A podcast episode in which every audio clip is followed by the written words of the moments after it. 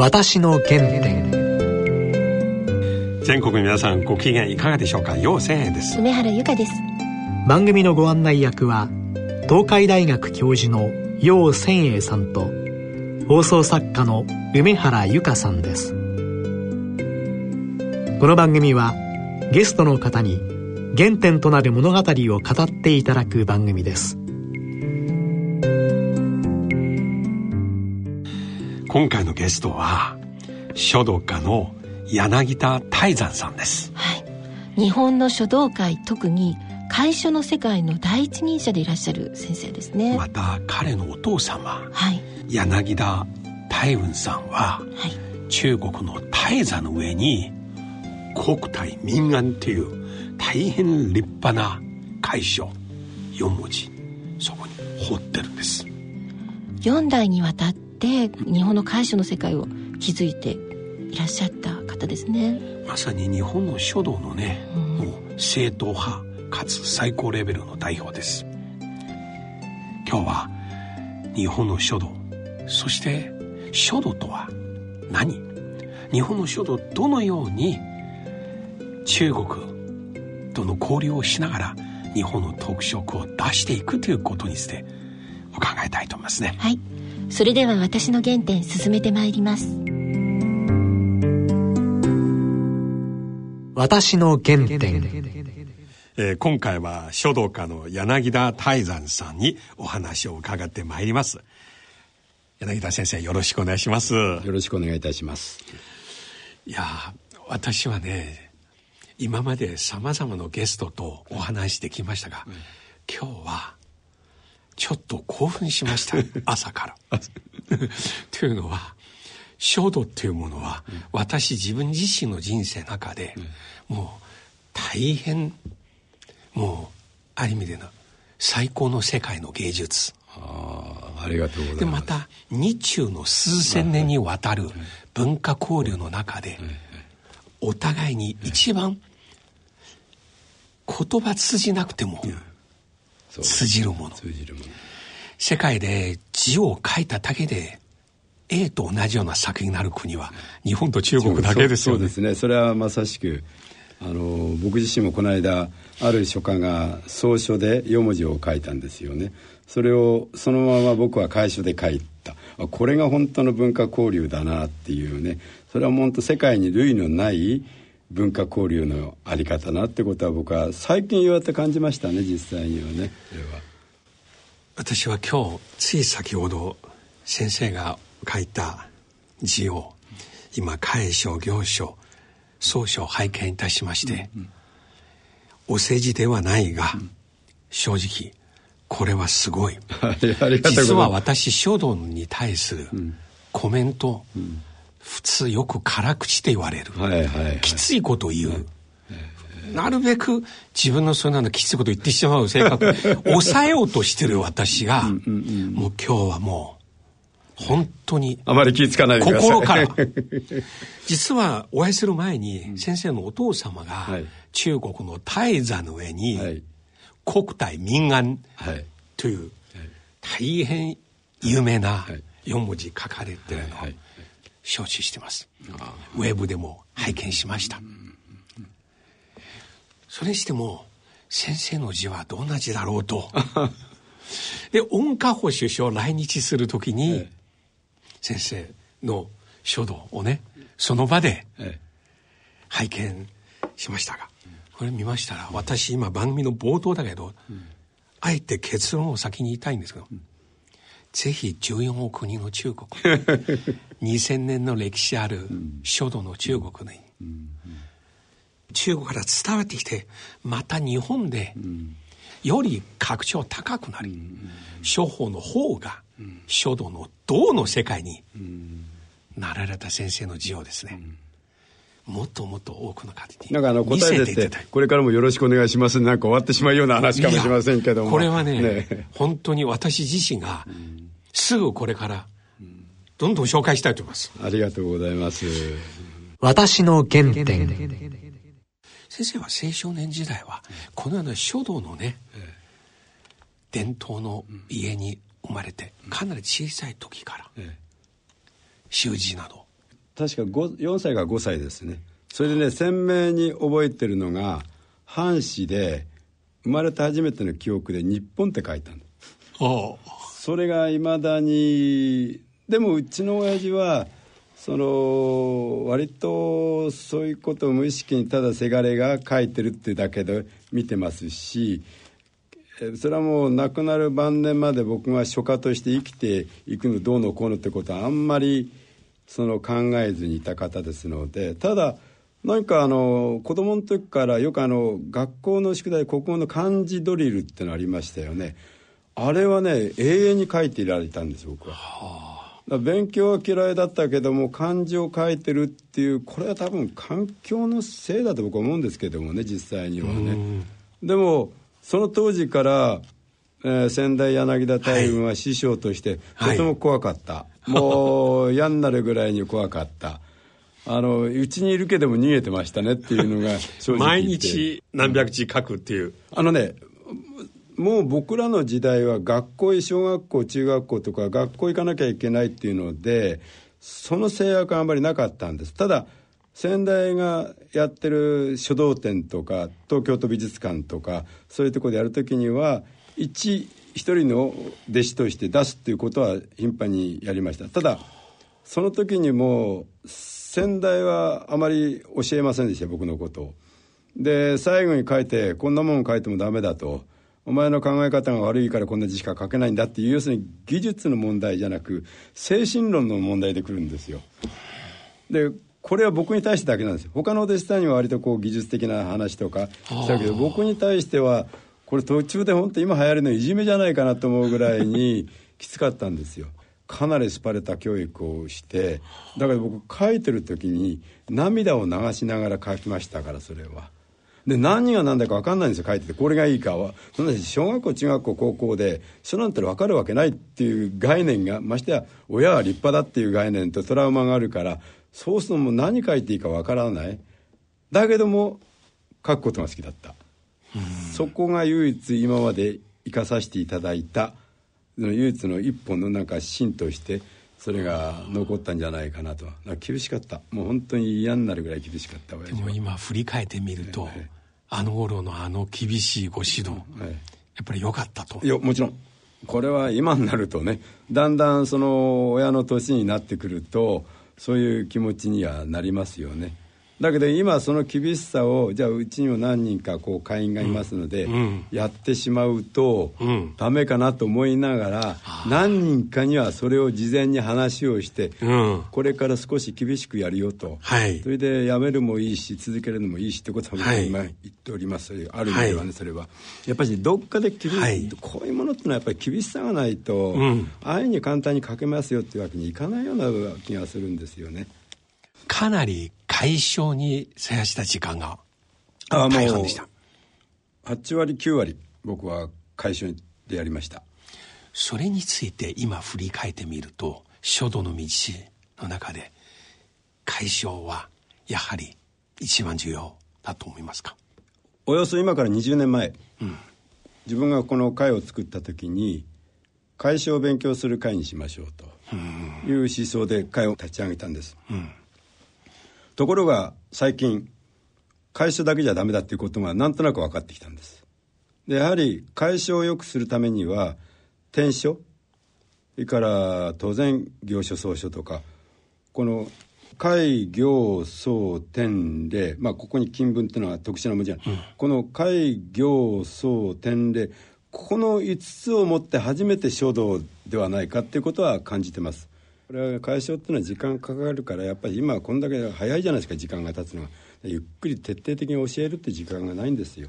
だから本当は一つのものにどれだけ時間をかけるかっていう時代は終わってしまったのかな。ただあのこれは伝統工芸とか中国で日本でも本当に一つのものを徹底的にやられる方おられますよね、うん、本来は書もそこに行かなきゃいけない、うん、パフォーマンス的に言ってしまったらもう本来はまあパフォーマンスで一生懸命やられる方も大勢いるけどもでも片ややはりそういう一本貫いて守っていくっていう人もいないとそのバランス全体的なバランスパフォーマンスだけ言ってるだけじゃないです。やっぱ片やこういうきちっと会所っていうものを大切にする。あるいは行商を大切にする。もちろん総称体。そういう人がいないとやはりダメですよねそれはね基本的に。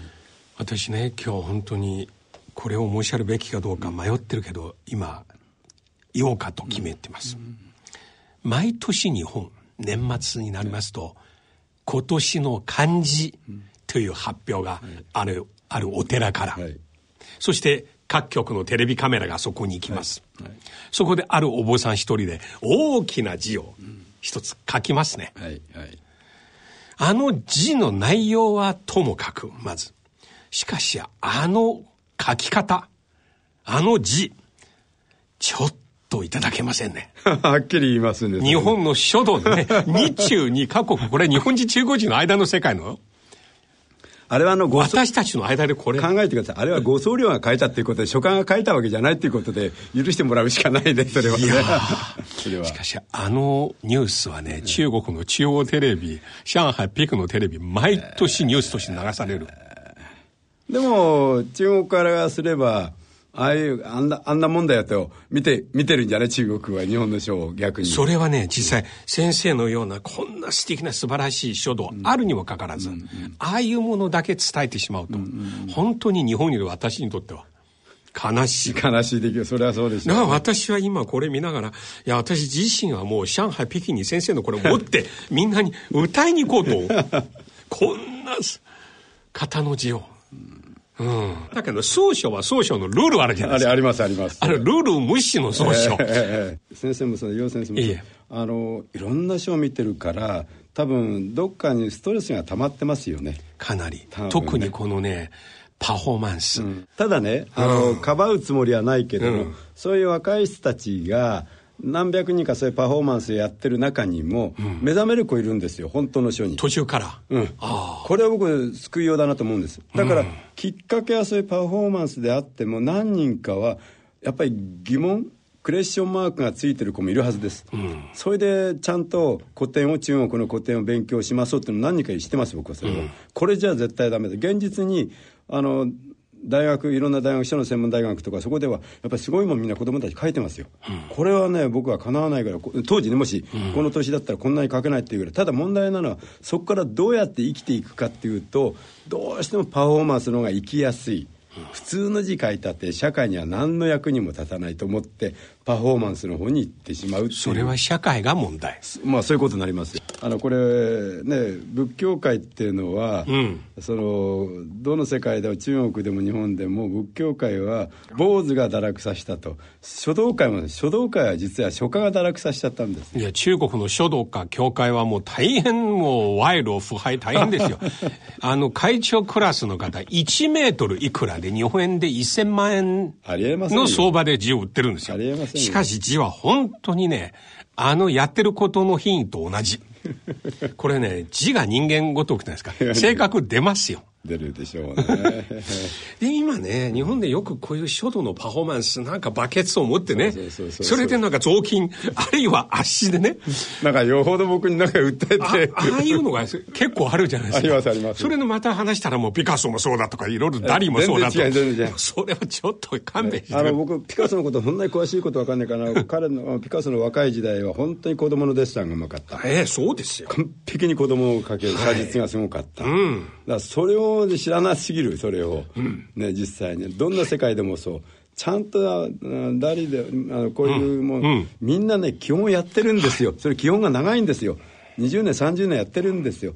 それである晩年になった時に自分が変わって新しい世界が生まれるんでそれが根底になければ絶対続かないんですよ実際にはね。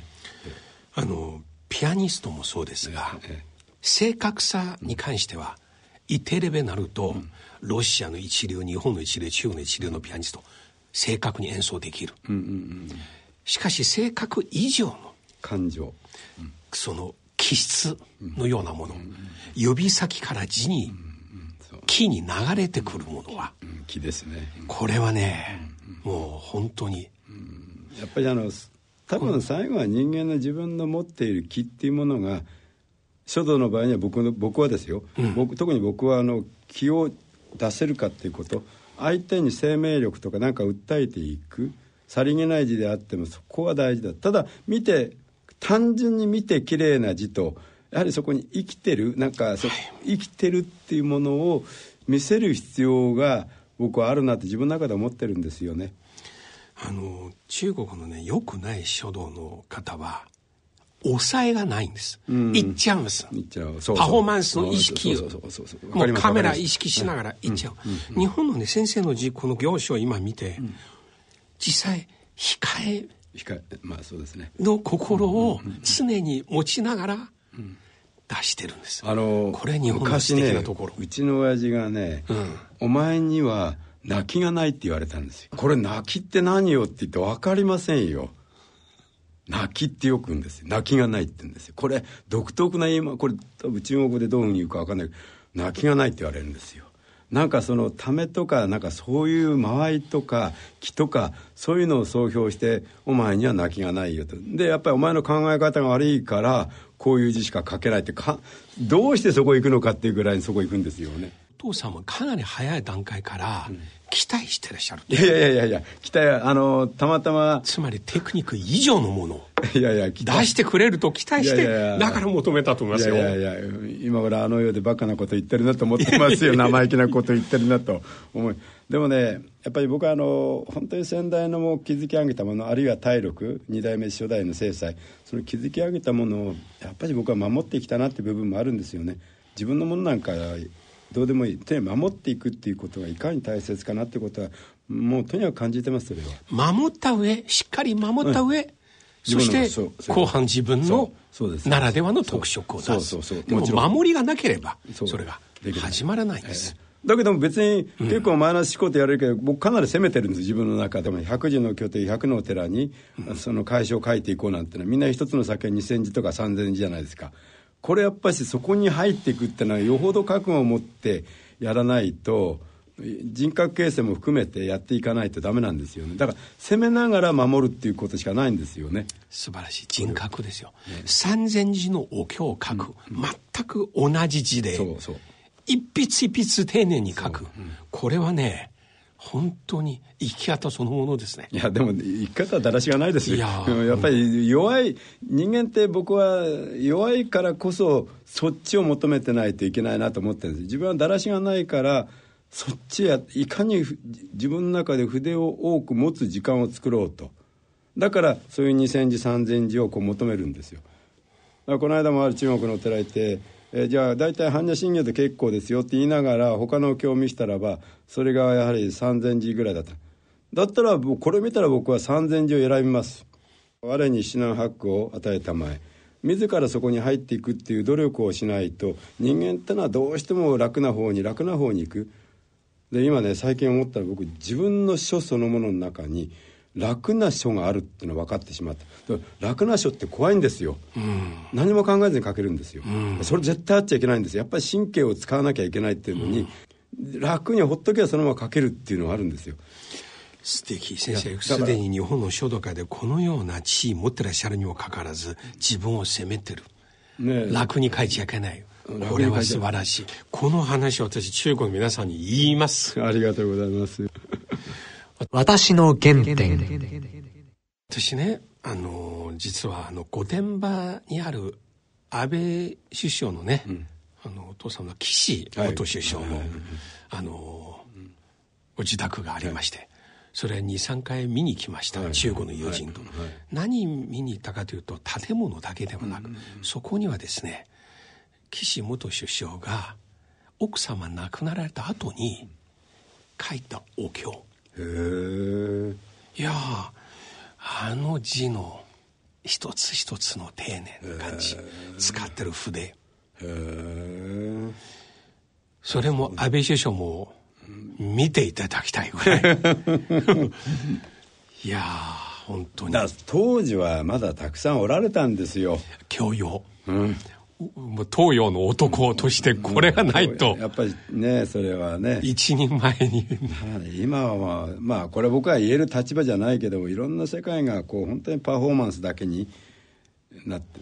まあこれはでもこれ世の中の流れだからだからそういうことを感じながらでも僕は頑張ろうと自分の中でベストを今日の自分をベストを尽くそうということも感じますけどね私の原点。将来明治大正昭和平成、それぞれのねこの4つの時代の芸術あるいは書道を語る時、先生どう思いますか？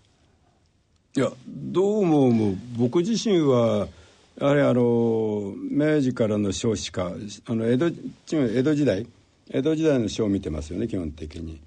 でこの変遷はすごいなって江戸時代から明あの明治大正昭和平すごい勢いで変わっちゃいましたよね。で今とにかく一番下にいますよ。平成。え平成は。で下にいれば上がることになるからこれ以上下にはいきませんよ。なるほど。絶対に。で絶対に何人かがこういうきちっとしたものをやろうっていう集団が出てきますよ。間違いなくこれもうそこについた、うん、これから反発する。反発して出てきますよそれ。それを期待したい。なるほど。そのために我々がそういう人たちにこういうものを少しでも見てもらうっていう努力をするべき。だからあのちょっとあの裏話になるけれどもよくいろんなところで団体展書道の団体展、うんうんあれみんな内輪でやってるだけなんですよね。そうです。それがよくないんですよ。もっとね書を知らない人に、いろんなものを見せてもらうっていう努力をしないといけない。いかに書道をやらない人にこの書を理解するっていう努力をしないといけないこれは。でそれによってあこういう書もあるんだという部分が出てくると思うんですよね。ですから僕はパフォーマンスではなくていろんなこうそれこそこういうご縁をいただいてご縁の方々にぜひ僕あの毎年あのお弟子さんの展覧会含めて8月の末から9月上野の森美術館でやってるんですよ、はい、そうするとお弟子さんだけが来るんじゃなくむしろ一般の人が多いんです僕の場合には。はあ、なれ僕はそこは身を粉にしていろんな方々とお付き合いをしてこういう書をぜひ見てくださいと。ちょっと面白いですよと。でところがみんな書道って読めない、うん。から草書が多いからとかわからないっていう。前衛書道だからなんだから昔ね、うん、うちの親父がある人と話でねあのこう書を見た時にある方がね「何とも言えない書ですね」って言った時に親父が言った「何とも言えないから何とも言えない書なんだよ」と ね。だ褒め言葉がないから何とも言えない。でうちの親父はそれからねこれは言い過ぎなんだけどわびさび嫌いなんですよ。それ面白い聞かせて。要するに命なんですよ。エネルギー、うん、要するに、うん素晴らしい字だなと思うだけじゃダメだと、うん、もう相手を寄せつくないぐらいな毅然とした書を見せるっていうのが柳田流なんですよ。だから感動を与える書はまずダメなんですよ。相手を寄せつけない。つけない。ぐらいの毅然とした感じ。そう距離を持つ。そうそういうことなんです。それをしないとダメなんですよ。だからどうしても今は相手に媚びって言ったらちょっと言い過ぎかもしれませんけども媚びを打って感動させるとかなんか本当は違うんですよそれの上が必ずあるんですよ。それは孤高の世界になるべきですよ。こびる字そうそうそうそうそうそう。中国のね至る所で乾隆帝の字があるんです、えー、あれはね、うん、あと長毛符あれも、うん、私から見ればこびる字なんです。辛辣に言うですね。ええー、ああいうのが。うん。ああいうのは見る方も簡単に褒めちゃいけない。褒めたらああいうのは調子に乗って。だからそれさっき言った何とも言えない人ですねっていうしかないかもしれないけど。言いますね。寄せつけない。寄せつけないぐらいそうそれは大事なことじゃないですか。大事ですよこれ。ねだからあのどっか一本芯を作んないとそれできないんですよだからその芯を作るために僕は解消徹底的にやろうと思ってるんですこれ日本の美学ですねまさに粋ですねこれ粋そう粋ですね確かにおっしゃる通りですね、やっぱりねこびちゃダメなんですよ、うん、こびること一番最悪ですよ。それはありえないですよこびるなんて全く。あと木をてらう、うん、もうこれはやっちゃいけない話ですよ、うんうん、間違いなくあっちゃいけない。やっぱり自分のできるだけ年を取れば取るほど純粋性純度の高いものを求めないとダメなんですよ。それは。そうするとそれって情報が大事なんですよ。いろんなこう本を読んだりとか純度の高い本を読んだりして情報を少しで頭に入れていく。あの例えば古典芸能日本の古典芸能とかなるべくいいものを見る。だから書道だけやっててもダメなんですよ。そういう古典芸能とかそういう中国の古い書物とか本当にそういういろんな思想的なものを少しでも取り入れていく努力はしなきゃいけないんですよ。僕は自分の中ではいろんなもう八方美人的いろんなもの好きでいろんなもの読んだりいろんな音楽を聴いたりとかやっぱり知ってますよね。これを。これはやっぱり必要。脳を柔らかくする。俺は書家だから書だけ書いてればいい。これ天役俺の世界だけでやればいい。みんななんか分かっても分かんなくてもいいっていう頑固親父はそろそろやめた方がいい。いい時代が来てるそれは。皆さんに見ていただく書。ちょうど今上野公園の東京国立博物館、台湾の国級博物館から眼神経の珍しい行書日本に来てますね、これは国級博物館もほとんど展示しない外に出さないもの、まして海外に出すのは初めて、今回今日本に来てますが、もう中国国内でも今大変大きな話題、この1週間、もう私が見てる新聞雑誌ウェブ上の記事ずっとこの話題。すで、に多くの方はそのために航空券を買ってホテルを取って日本に見に来るんですよ。昨日その方言ってああったの。いや、日本に来て何しに来たのって食事しながら「いや眼神経見に来ましてびっくりしてね。ただ柳田家のうちの親父の遺言に「お前はこれから俺の書要するに大軍の書と眼神経と応用順をやってれば多分それなりに書けるだろうなと、はあ、眼神経が出たんですか眼神経とお父様。両方、うん、両方。それと応用順ってその同じ唐の時代に応用順って旧世紀です、はい、それをやっとれと、はい。応用順はなぜ重要ですか？あの形の美学。なるほど。美しさ。あの形バランス。バランス。応用順のバランスいいですね。あれね単純に言えばね応用順の字ってね、うん、辺と作りがどこも触れてないんですよ。はいあの間合い、うん、これは多分世界最高じゃないかなと僕は思っている、はい、間合いが、うん、要するに芸って間間ですから、うん、こういう世界でもそうです、間が大事なんですよ、間が悪いと丸毛になるわけでしょ私の原点。先生は今日本の全国のお寺、回りながら、書道の作品を残していますよね、はいはいはい、この計画いつ頃始まった？あのねこれもねじゃあちょっと種明かすとまあ要するに親離れしてないって言われちゃうんだけども昔親父があるご僧侶に僕は100のお寺に100の般若心経を収めていきたいっていうことをちらっと言ったんですよ。あるご僧侶に構想に。ね。僕は遠くの方からカバン持ちだから遠くの方で聞いてた、まあよくいろんなこと考える親父だなと思いながら 聞いてたんですよ。それで自分がこう親が亡くなってから自分で会を作った時にどうせこの自分の会っていうのは、まあ、大正会って名前ですけども会っていうのは親のものまね親の継承だろうと。でもどっかに親がやってない仕事は一個はやりたいなと思った時に あそうだ。うちの親父は100のお寺に100の般若心経なんか書いてないよなという話からじゃあそれをやりましょうと。でも般若心経じゃないと僕の場合には。その宗派によって読まれるお経を書きましょうと。例えば真言宗だと、まあ、般若心経あるかもしれませんけれども李子経という特殊なお経がある。あるいは日蓮宗だったらば、えーと、法華経とかあのいろんなものがあるだろうと、はい、その宗派に合わせたものを書きましょうっていうので最高ピークはあの身延山の五重塔の中に7万字を書いたこともあるんですよ。7ミリ四方でね、はい、先代ができなかったことを一つやっておけば僕の生きる術はあるなと思ったんです。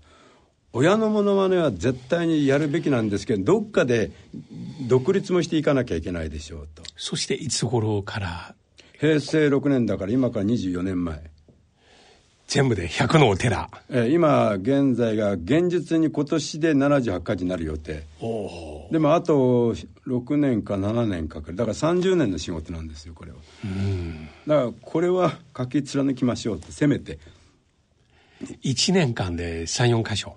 34箇所ってまですごい時は5箇所あります。でもやりましたよ。あのとにかくそれだけあの僕はあのコンビニエンスストアと同じだと。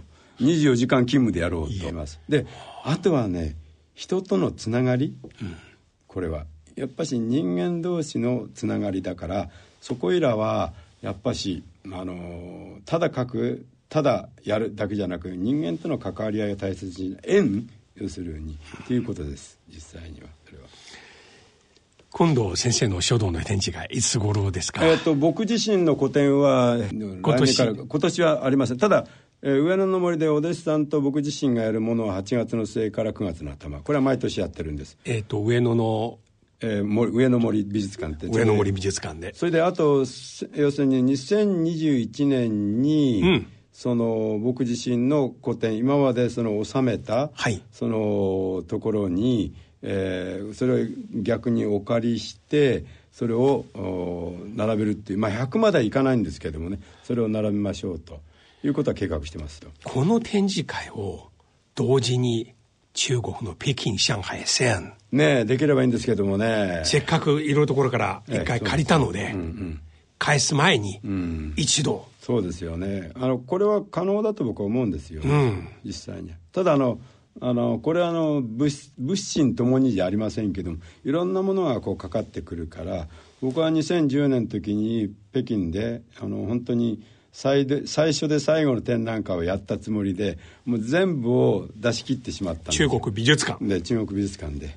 であれでもう当分これだけの規模はできないなとその僕はあの何かあの頭下げられないところもあるんですよね、うん、で妥協できないところ。だからその金出すからやってくれとかいうこともできないタイプなんですよ。それは正しいです。あの複雑ですよね。本当はね何でもかんでもお金出してくれればややれるっていう考えもちょっと軽いかなと、うんできれば自分の力とそれから友人ね、うん、中国でも本当に親しい方が何人か日本でもいますので、うん、そういう方々の気持ちで動けるような展覧会にしたいなと。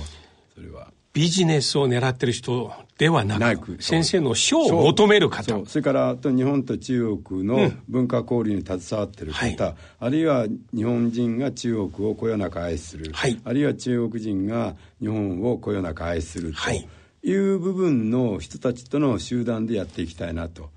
だからこのパフォーマンス的にじゃあこれだけやったからこれだけかかりますよとか要するに、えー、企画書を書いて、えー、見積もりを書いていったらもうそうなったらもう僕できません正直それやめた方がいいと思います。それは難しいしできません。能力ありませんそこの能力は再来年ですね。いそうなんです、それ、実際。いや、もし中国で展示できるなら。また一つ協力私も微力ながら、お願いいたします。もう声を大にして皆さんに紹介します。ありがとうございます。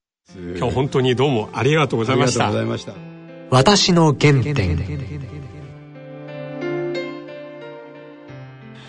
いや今柳先生の話聞きまして、私一番ね、感動したのは、はい、書というものは、こびることはやってはいけません。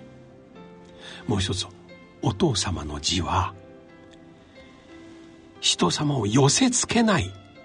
そして毅然とした態度。毅然とした姿。